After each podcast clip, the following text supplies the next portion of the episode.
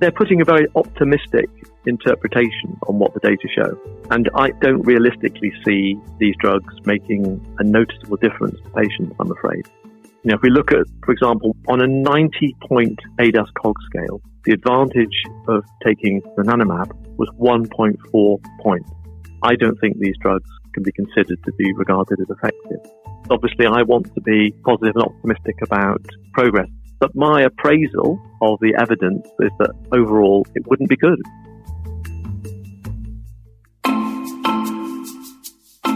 Welcome to Medical Minefield, the podcast where we talk about the ethical dilemmas at the heart of the health stories that matter the most. I'm Barney Calman. And I'm Eve Simmons. And we are health journalists, which means we spend our lives asking tough questions to top experts so you don't have to. This week we're asking Is the new Alzheimer's wonder drug all it's cracked up to be? As ever, we'd like to know what you think. So if you have a question for us or a suggestion at Medical Minefield, tweet us at MedMinefield.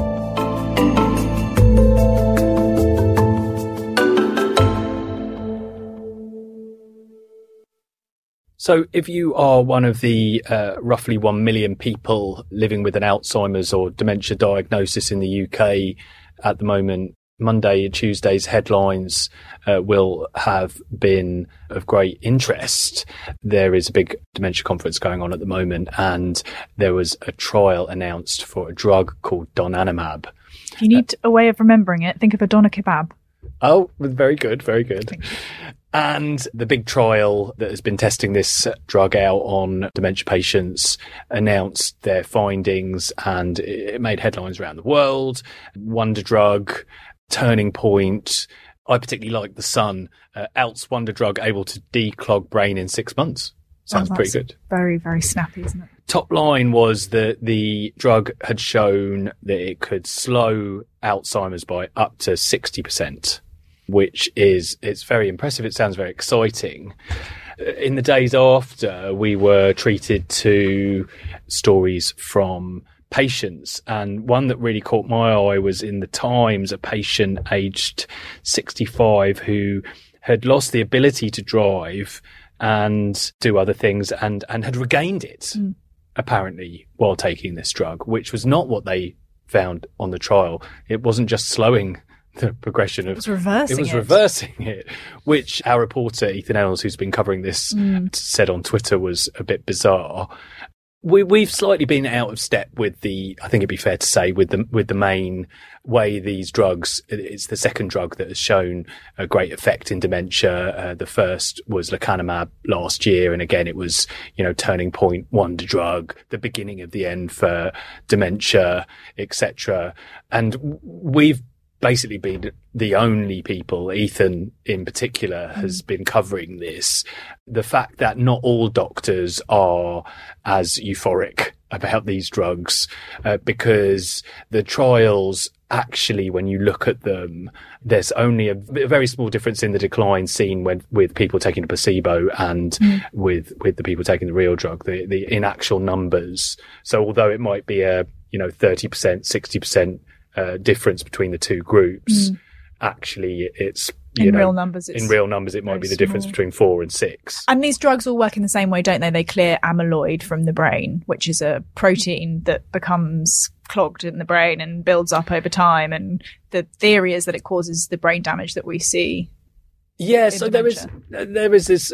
They they know that the, the this protein is in, in the brain in higher quantities. uh, With some some people with dementia, some people who have higher quantities of it don't have dementia. So there's been question marks. Although th- there is it's mm. the amyloid theory. In fact, there was a growing feeling that perhaps amyloid wasn't the answer. Mm. So these drugs clear the amyloid, as you say, mm. and the idea was that by doing that, it would you know, prevent decline in dementia in some way. Hmm. But previous drugs to these didn't manage to have any effect.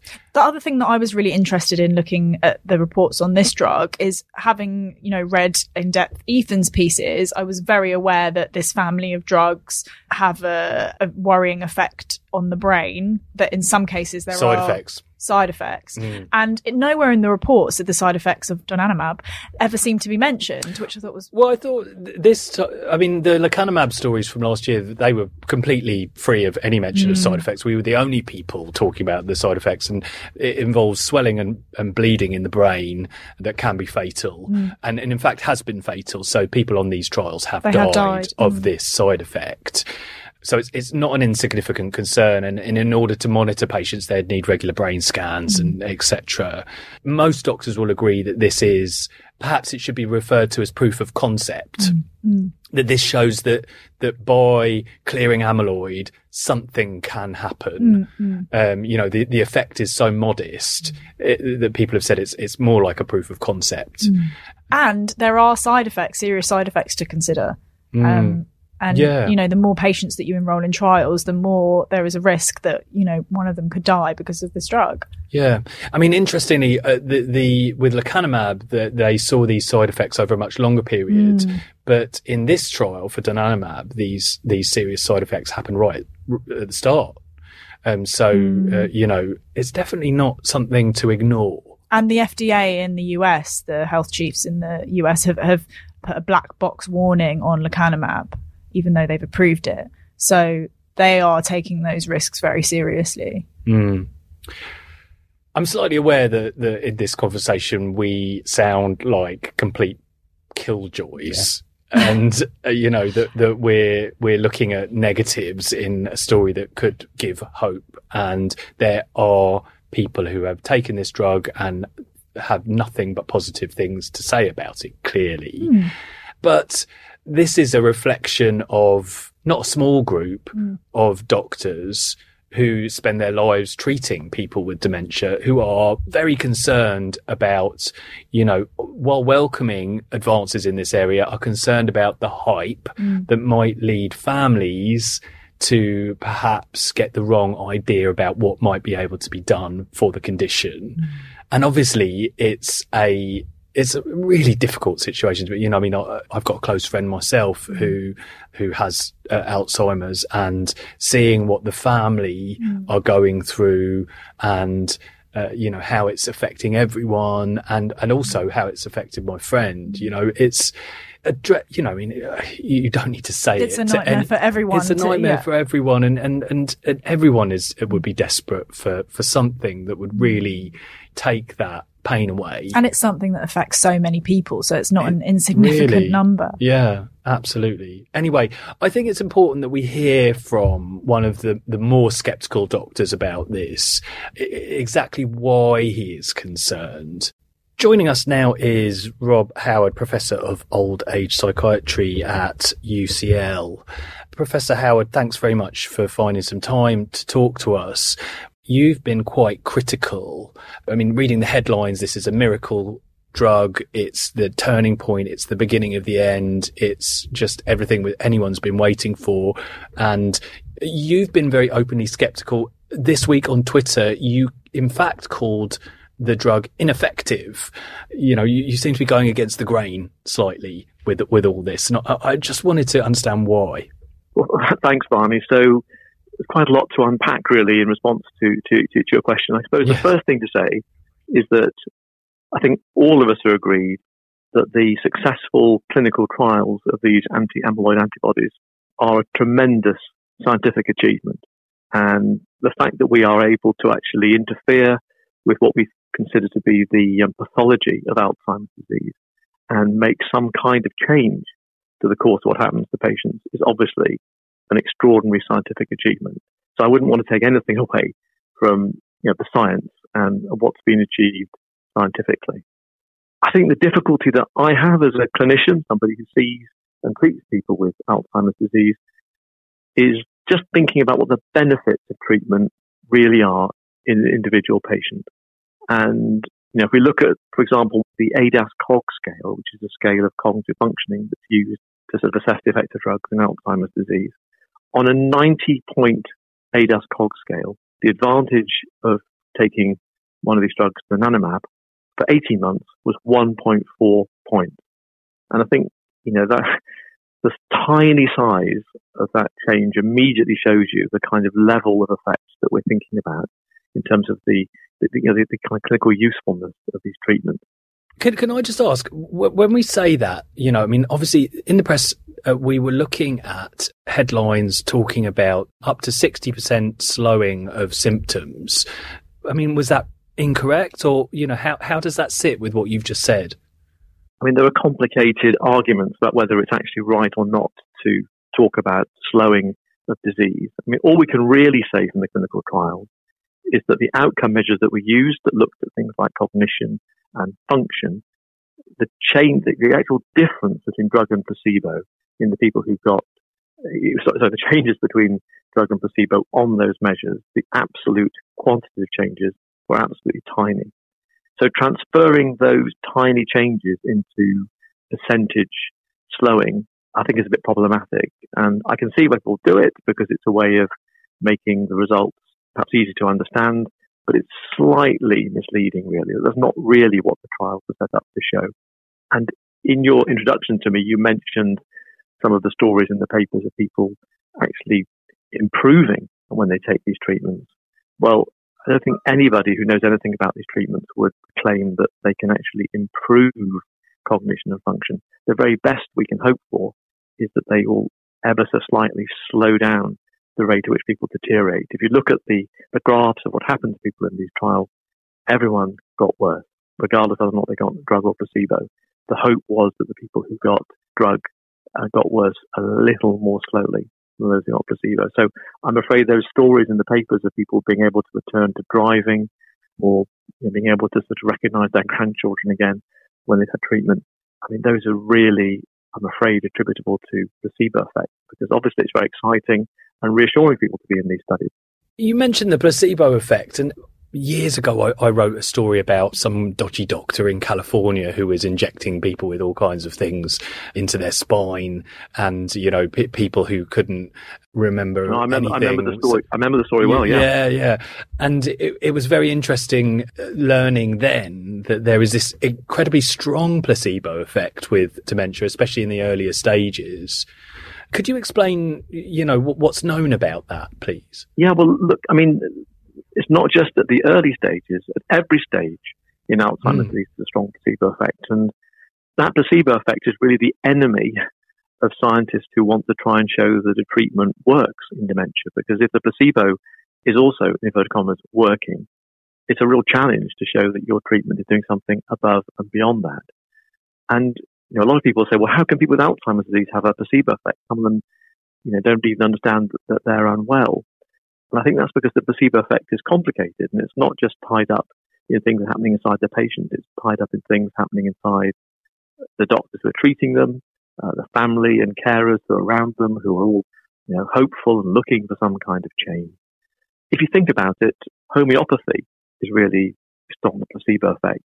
And there are very successful veterinary homeopaths who treat people's pets with homeopathic medication and apparently see great results. And I think that just shows you how important the system around the patient is in generating those effects. Rob, there's been a, a debate uh, that's lasted many years about whether amyloid is at the heart of the, the cause of, of dementia.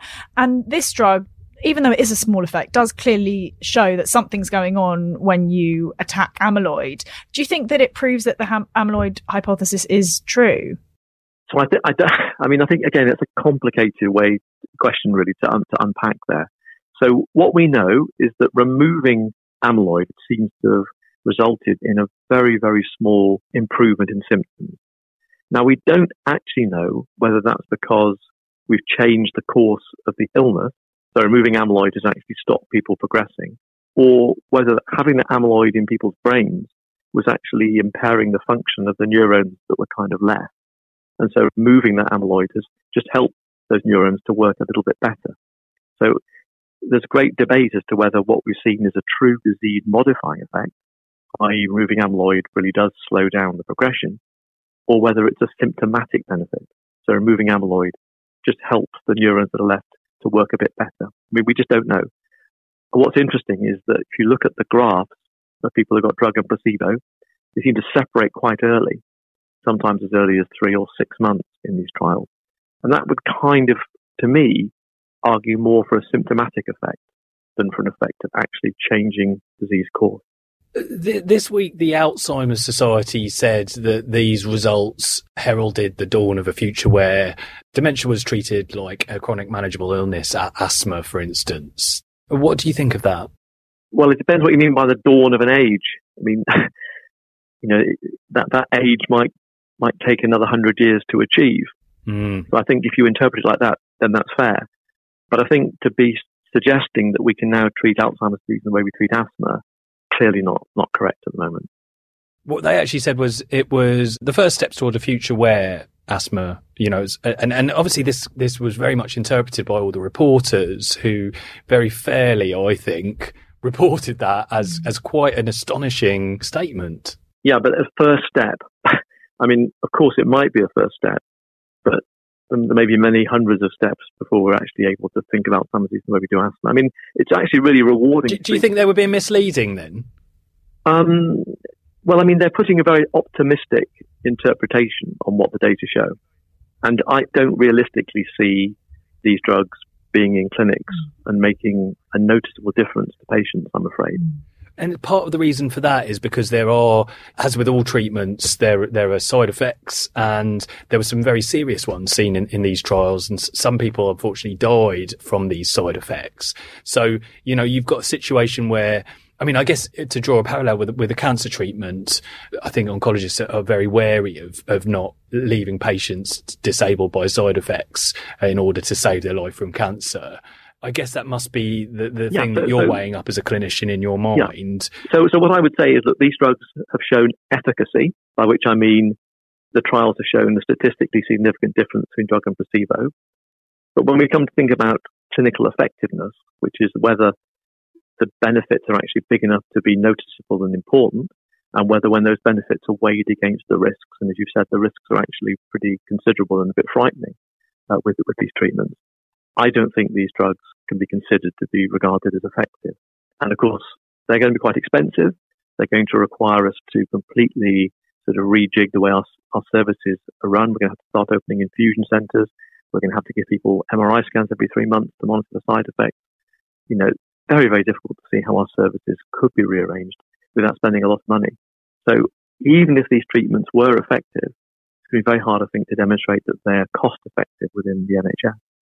I mean, that's very difficult, I suppose, for patients. You, you, and you, you must understand this, that patients reading all this, what they'll be thinking is, well, uh, you know, it's worth a try. It could do something. Nothing else can do anything. You know, these drugs could do something. So we have to be given the opportunity to take it. Yeah. So, so I, I, I see that argument. And I think it's obviously it's really dangerous to make decisions based on desperation, which is what you're talking about. And I think I would say to people like that, well, actually, we know exactly what the benefits of these drugs are like to be because we can see the size of them in the clinical trials. And those benefits are so tiny that they wouldn't actually be noticeable in you as an individual patient. And have a look at the risks, have a look at the dangers.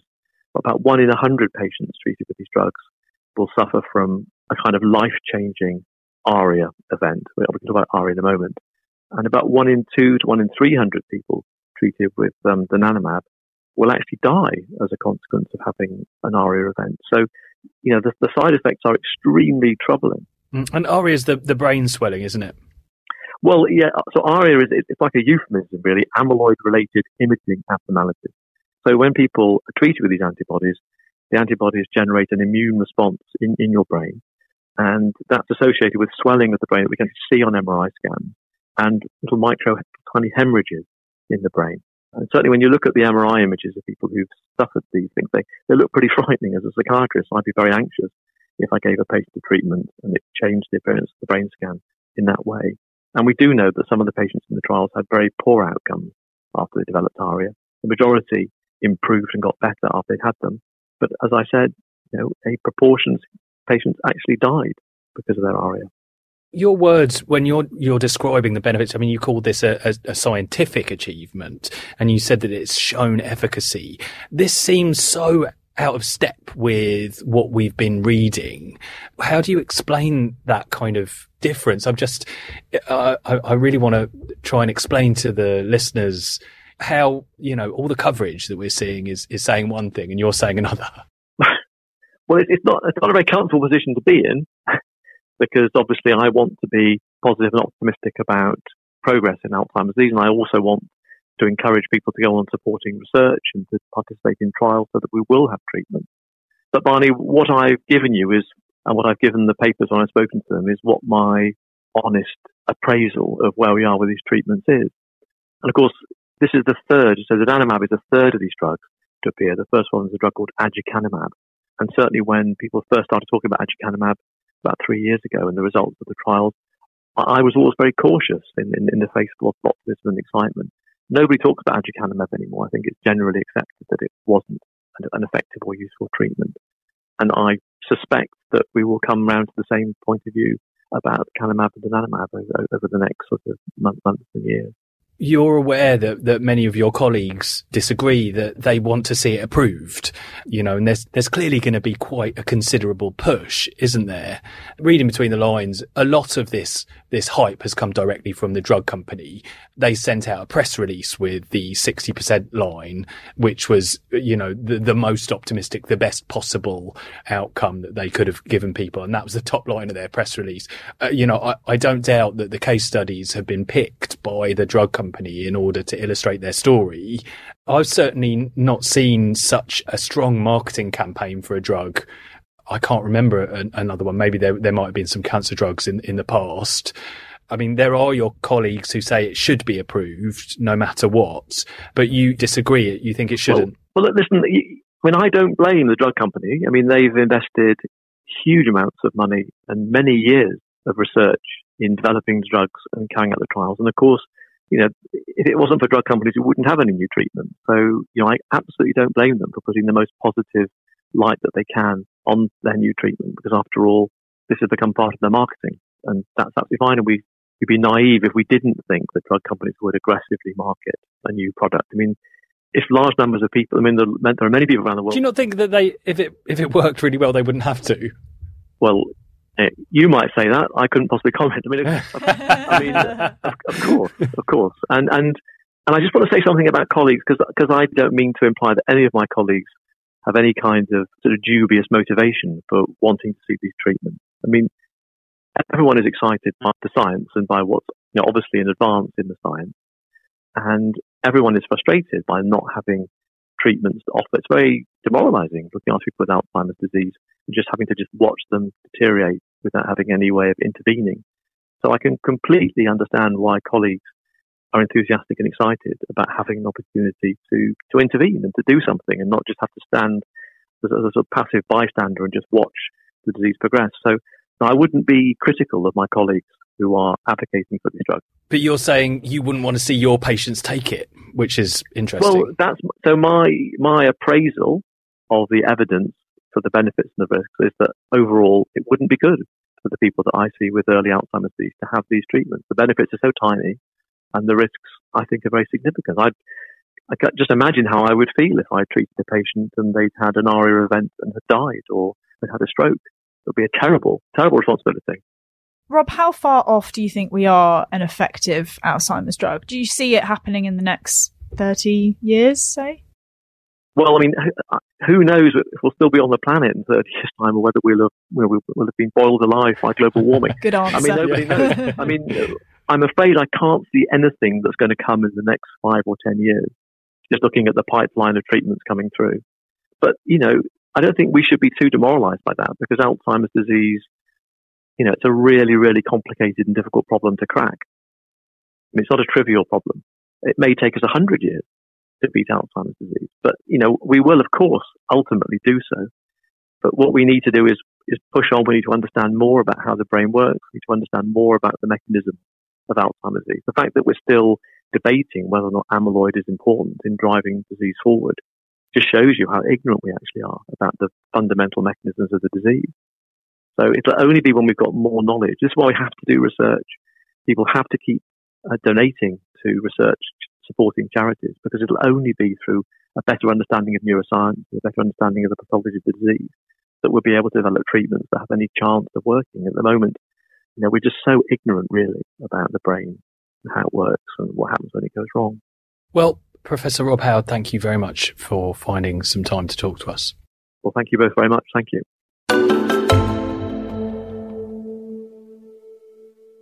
Well, I, am aware that that would have made quite depressing listening for some people. It's no joy reporting this kind of thing. We would love it to be, you know, the breakthrough that everyone was waiting for, but it just doesn't look like it is that. No, and in fact, when I spoke to Rob Howard earlier in, this week, he said to me he's fed up of having to give the negative spin on the stories and always be the downer and tell everybody the reality, which is that it's just not that wonderful.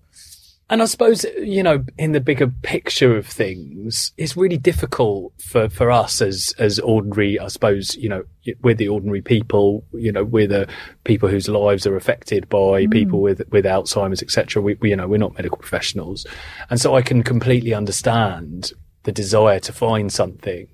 But my big worry is that if everything is channeled into this, mm which isn't that great. And people get the idea that this is the drug that everyone needs and that somehow the NHS is pressured into providing this, you know, because that can happen. You know, mm. things pick up enough political weight, mm. they can end up getting approved even if they're more expensive and don't. There was some kind of calculation I saw today published that was suggested it uh, in America at least on this drug it would cost something like two hundred thousand dollars to extend healthy life for one year on this drug. So I mean, it's it's going to be expensive. Or the NHS would never pay that much because of the economy of scale, mm-hmm. because so many people would be given a, a, drug on the NHS. But but you know, even if something is crazy expensive, you can end up with enough political pressure to approve it. Mm-hmm. So then, but then if the NHS spends all the money on that, what aren't they spending the money on?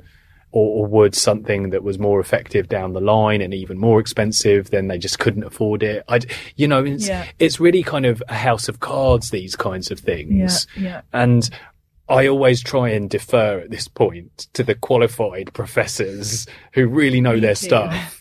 And what do they think should happen? But there are some who are more optimistic and are saying that this is a, an excellent step in the right direction and mm. this could be the start of something brilliant. Yeah, and I mean, on the trial, mm. it showed that I think uh, around a third of patients had a very long delay in any symptoms worsening.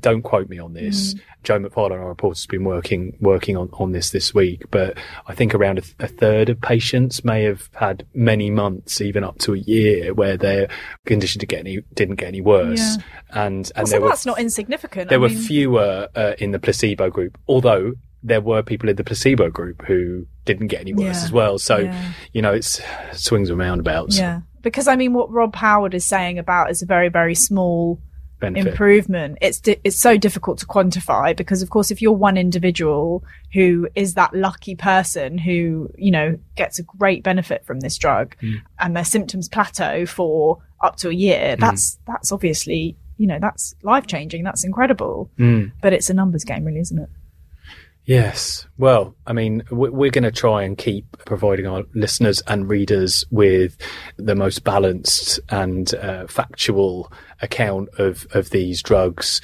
So please do uh, bear with us. It might not always be good news.